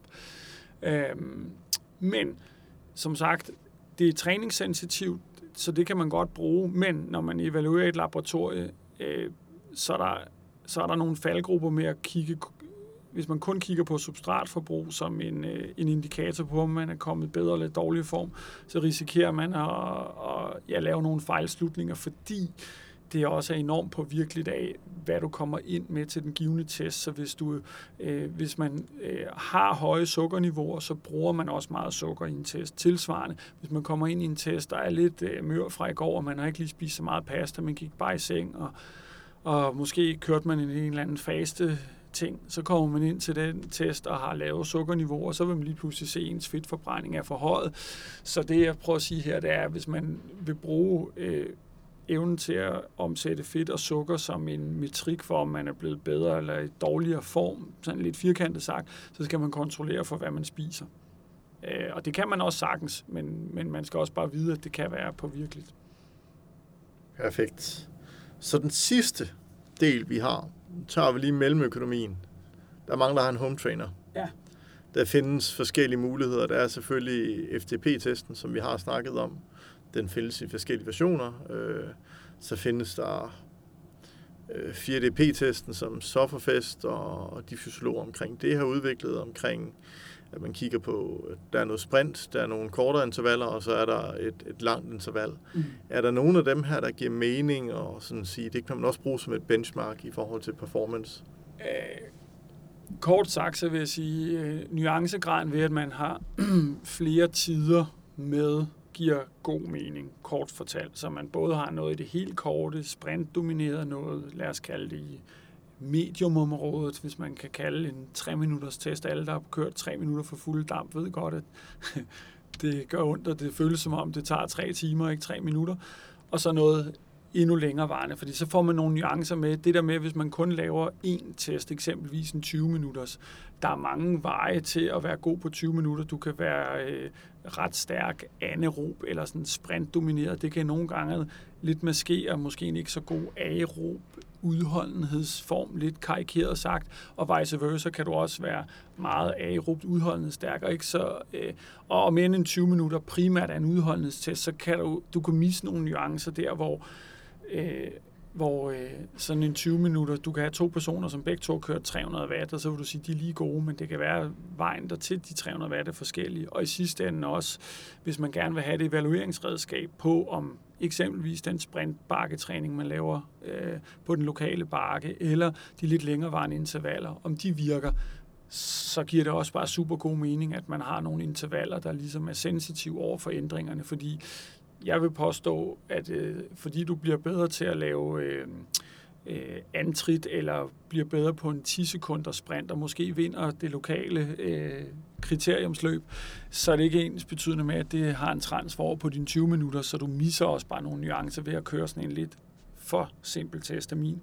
Øh, af min, øh, hvad hedder sådan noget, mit simple take på det. Men ellers så er trainer jo øh, aldeles glimrende, hvis man ellers husker at vedligeholde og have lidt et øje for kalibrering. Sådan noget elektronik har det nogle gange med at drive. Øh, så det skal man også bare vide. Men har man noget nogenlunde udstyr og så videre, så videre, så er det sådan set et glimrende redskab. Og så får man jo lidt sit eget testlaboratorie, og så alt det her, vi snakker om med vind og vejr og dårlige dæk og sløjkæder og relativt til, hvad man kører med lækkert udstyr om sommeren, det kan man lidt eliminere. Så hvis vi lige, inden tiden løber helt fra os, prøver lige at tage til, til den her rytter, som der også findes rigtig mange af. Tit familiefolket, ja. øhm, hvor, hvor det er, at man når de der to-tre gange om ugen. Det bliver måske to gange en time, halvanden i hverdagen, og så to-tre timer en lørdag søndag morgen. Ja, eller sådan ja. noget. Hvordan, hvordan griber man det her an, hvis man nu skal ud og køre sådan, lad, lad os tage et, et 110 km løb af en eller anden art herhjemme i sådan en rullende terræn. Ja, ja. Øhm, jeg tror, jeg kan gøre det måske mere kort og præcist end, end de andre svar, men, men er man meget tidsbegrænset, det er også en, altså, det er, en, det er også en refleksion, jeg selv har gjort mig i forhold til min egen hverdag, så ikke så meget inspireret af atleter, fordi atleter har jo typisk meget tid, men, men det der med, at man vil gerne stadigvæk, man, jeg og alle andre, der har en glæde ved at cykle eller løbe, eller hvad det måtte være, øh, man vil gerne, men man er netop tidsbegrænset af forskellige grunde. Øh, og så plejer jeg at sige lidt sådan her, okay, tænk scenarie, øh, du har to gange på en hverd, øh, i hverdagen, øh, så mandag, tirsdag, onsdag, torsdag, fredag, der kan du lige få klemt to gange ind. Og det kan være, at det er så kort tid, du har til rådighed på grund af børnene, eller konen, eller arbejdet, whatever. Så det er måske endda på spinningcyklen, eller på din egen cykel på traineren, eller bare lige ude i det lokale nabolag. Og man har kun en halv time så plejer jeg at sige, at hvis du kun har en halv time, og du kun gør det to gange ud af fem dage, så skal man ikke fedt for meget rundt der. Der skal man fandme bare hamre til den og få altså, trykket på så mange af de her knapper. Øh, så i det her scenarie, hvor man siger, okay, jeg har en halv time, ikke, så vil jeg måske overveje at varme op i 5-10 minutter, og så vil jeg netop indlægge et af de her træningspas, som varer omkring 15 minutter, men som er karakteriseret ved, høj grad af aktivitet, så der skal ikke være særlig meget plader plader med pauser, hvor man sidder og ikke laver noget. Altså der kan man med fordel godt lave nogle af de her intervaller, hvor, hvor der er tryk på kedlerne, og så øh, kan man godt leve uden at køre af, eller rulle af, men okay, hvis det så var 10 minutters opvarmning, 15 minutter, hvor der bliver gået til stålet, så er det taget 25 minutter, og så kan man køre hjem, eller lige sidde på, på traineren derhjemme i 5 minutter og sige, fandme godt arbejde det her. Og så er der gået en halv time. I stedet for, altså der vil, der vil det ikke være, øh, der vil det være mindre potent, hvis man bare sidder en halv time og kører øh, nede i det der øh, øh, anstrengelsesgrad 2, 3, 4. Det, det, der, der får man mere ud af det andet, ja. fordi man har jo rigelig tid til at restituere. Øh, og nu siger jeg selvfølgelig det her ud fra en betragtning om, at man er sund og rask og alt det ja. her. ikke. Og, og igen, man bygger det stille og roligt op. Hvis man kommer fra ingenting, så kan det godt give mening med den rolige træning, og så over tid, øh, så er man mere intensiv i de 30 minutter. Ja. Ikke? Men hvis man ligesom har den rytme, så giver den noget kul i de der Øh, og så igen har man mulighed for, øh, når man ikke skal på genbrugspladsen i weekenden, at køre en lidt længere tur, en time, to timer i weekenden, jamen der vil jeg så nok gå ud og prøve at enten have et lidt længerevarende interval, et 15-20 minutters, hvor man har lidt tryk på, på kæden, og sådan lidt imitere, hvad et cykelløb kunne være, hvis det var det, der var målet.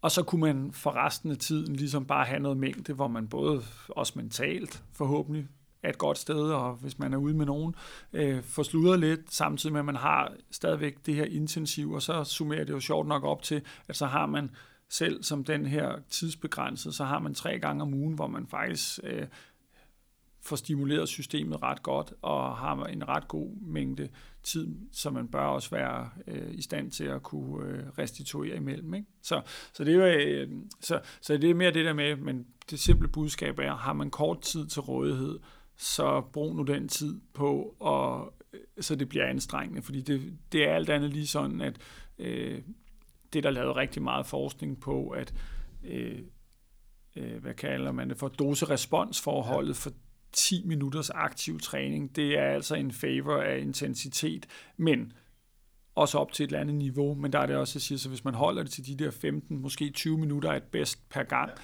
øh, så er der nok ikke så meget ekstra hentet ved at gøre mere, men man får i hvert fald der, hvor man kan sige, hvis man kun har de 20 minutter, så, øh, så får man nok den bedste, øh, øh, hvad hedder sådan noget, øh, investeringsprofil af det relativt til, hvis man bare sidder. Men jeg vil skynde mig at sige, øh, 20 minutter, hvor man sidder lidt med hyggevat, er stadigvæk bedre, end at man sidder inde i sofaen og spiser chips, selvom det også kan være dejligt. Men hvis det nu er, at man gerne vil træne med henblik på et mål, så, så skal man altid huske, at øh, lidt er bedre end ingenting. Ja, det vil også, uden at, uden at springe sådan så meget rundt i det, og det er jo det er vel det, man har set ved, ved hit-træning i form af dem, som der er time-crunched, øh, mangel på bedre ord, at, ja. at de får en relativt god stimuli af det. Ja, helt, helt, helt præcist. Og, og der, hvor kæden så bare nogle gange hopper af, det er, så projicerer man lidt det over på, og så siger så skal man jo bare lave 20 timer af det om ugen, men det kan man bare ikke. Øh, der er ligesom, øh, det er i hvert fald, øh, så skal man jo, synes jeg også, øh, så det jeg prøver at sige her, både volume, altså store træningsmængder med ikke så høj intensitet af et stimuli.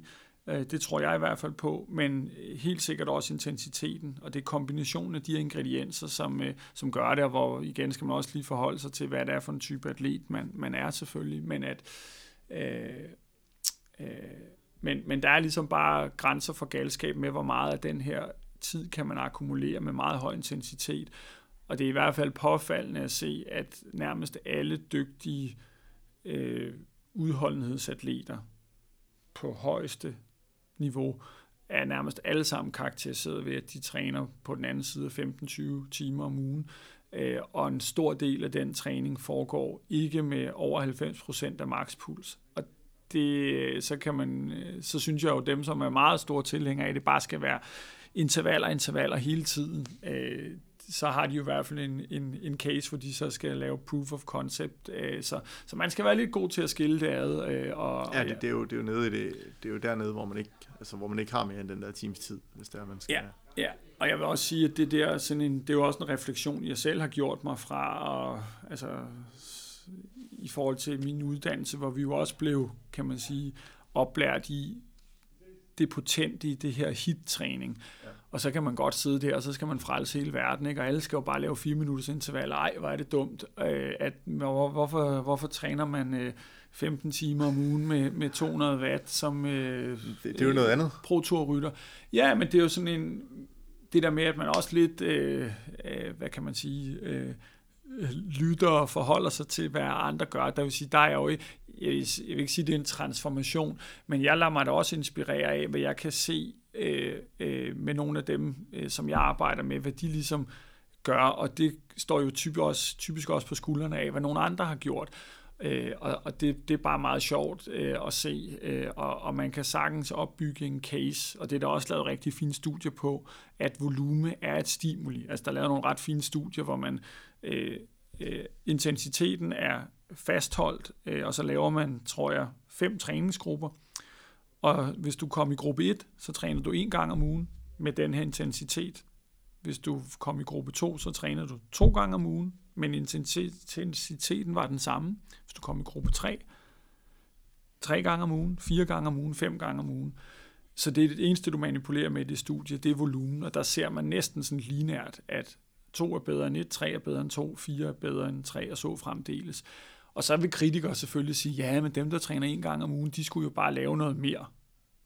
Og det er også rigtigt nok, men hvis man vil isolere effekten af volume, så viser sådan nogle typer studier, det er så godt nok lavet på utræner, men det viser jo bare ret fint, at volume i sig selv er et stimuli, at akkumuleret tid ved en eller anden given intensitet virker, og, og det er derfor, at man skal, man skal huske at få det hele med, men alt andet lige tilbage til den tidsbegrænsede øh, cykelrytter, øh, kort tid til rådighed, og ellers øh, sund og frisk og ingen skavanker, så er intensitet en, en god ting. Du nævnte noget en del gange undervejs her, hvor, hvor du har snakket om, at man lige skal have hovedet med, og at det også er en rigtig stor faktor i det her med intervaller, men i det hele taget også i forhold til altid af træning. Kan du prøve på at sætte et ord på det? Øh, ja, det ved jeg. Jo, jeg kan da prøve. Øh, men, men altså... Øh, og det kan godt være, at det er en kollega, der er endnu klogere på det, men, men øh, der er jo nok nogle ting, som, som du ligesom kan sætte relief til det.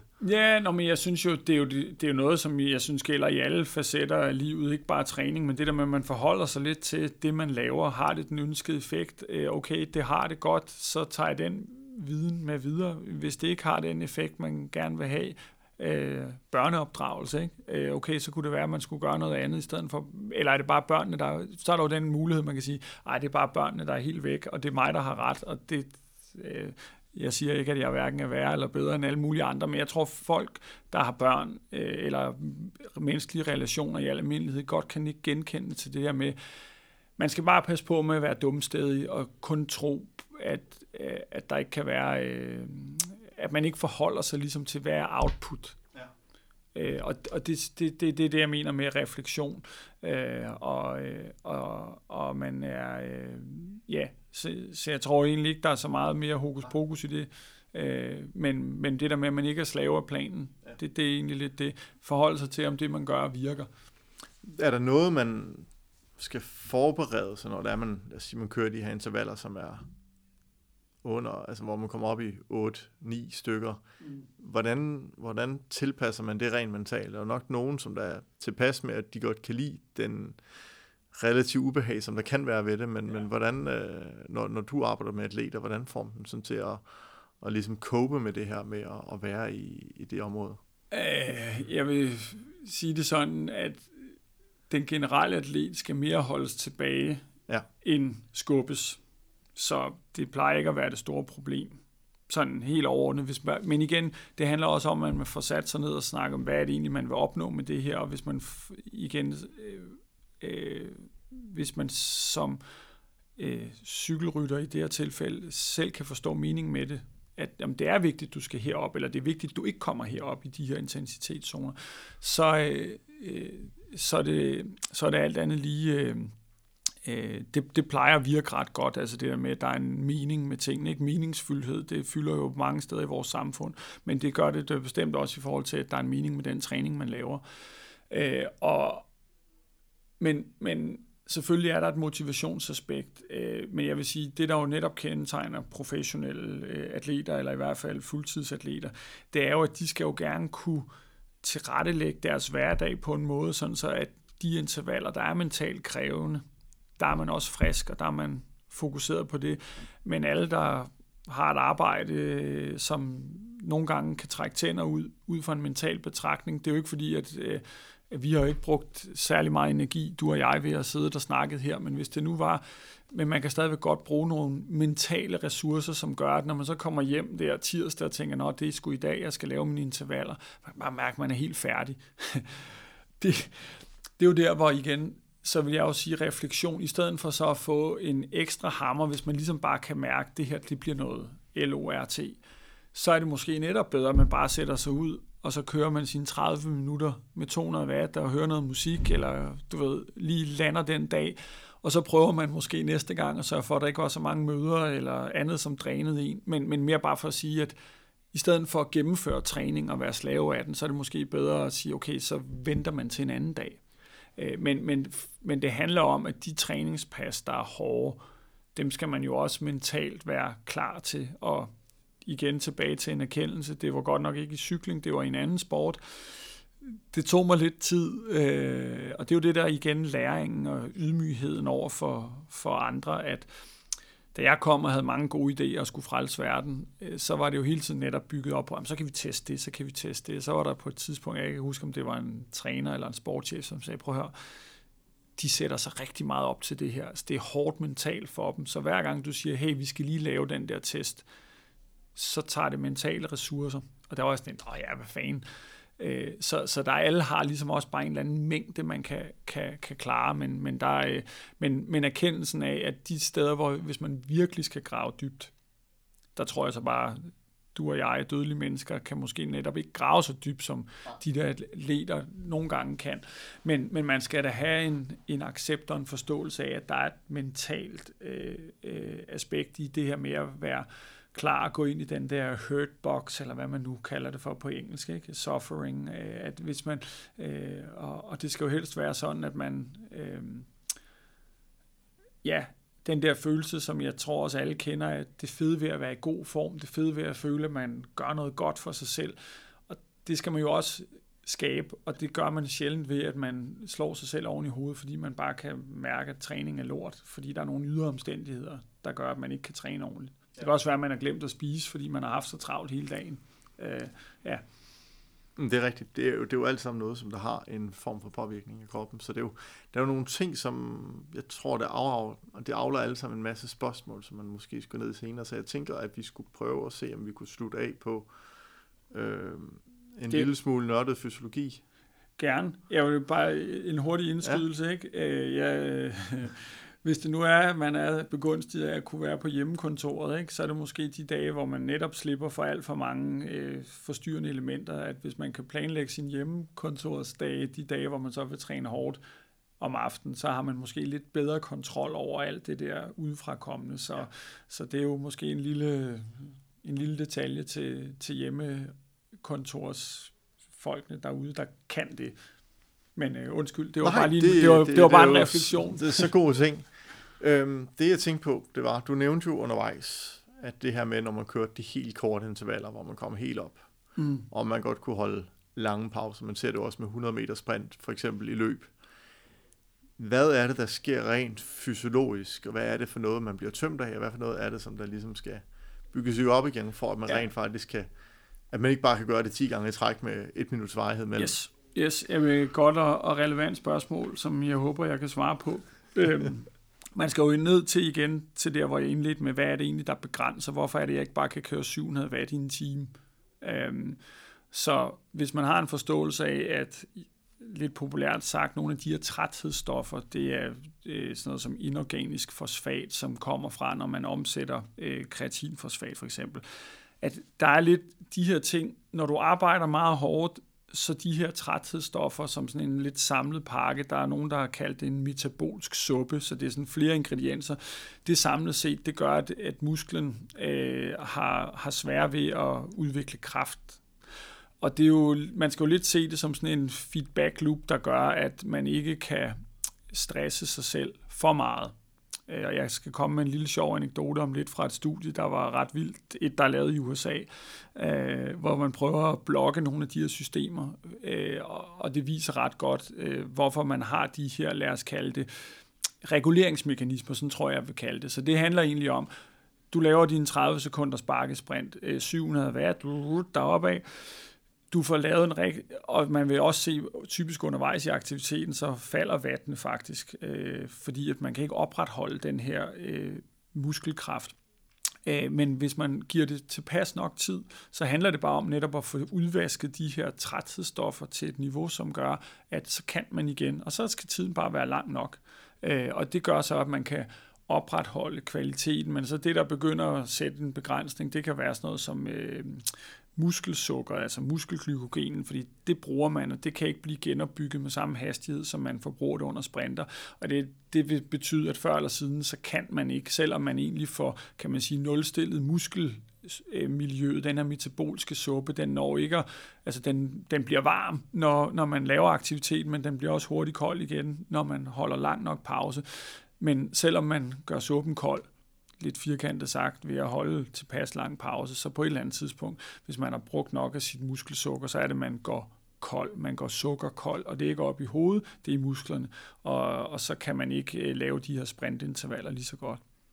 Øh, og anekdoten der, som bare er meget sjov med, at det er måske meget smart, at kroppen har det her øh, feedback loop, som gør, at træthedsstofferne man akkumulerer under hårdt arbejde, de er også med til at begrænse, at man ikke bare kan blive ved.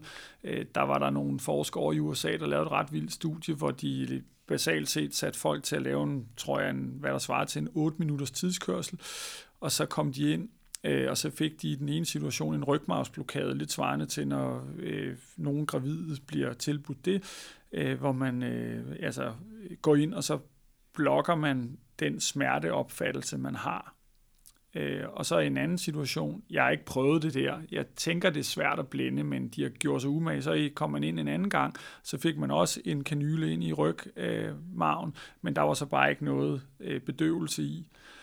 Øh, og så sammenlignede de så de to situationer, og folk var tilvendet den der præcisionstest, og hvad skete der i den situation, hvor de havde blokket det der øh, øh, smertesignal tilbage til hjernen? Så lagde folk sindssygt hårdt ud i forhold til det, de normalt gjorde, fordi de fik ikke noget feedback om, at min ben gør lidt ondt, så jeg skal måske ikke blive ved.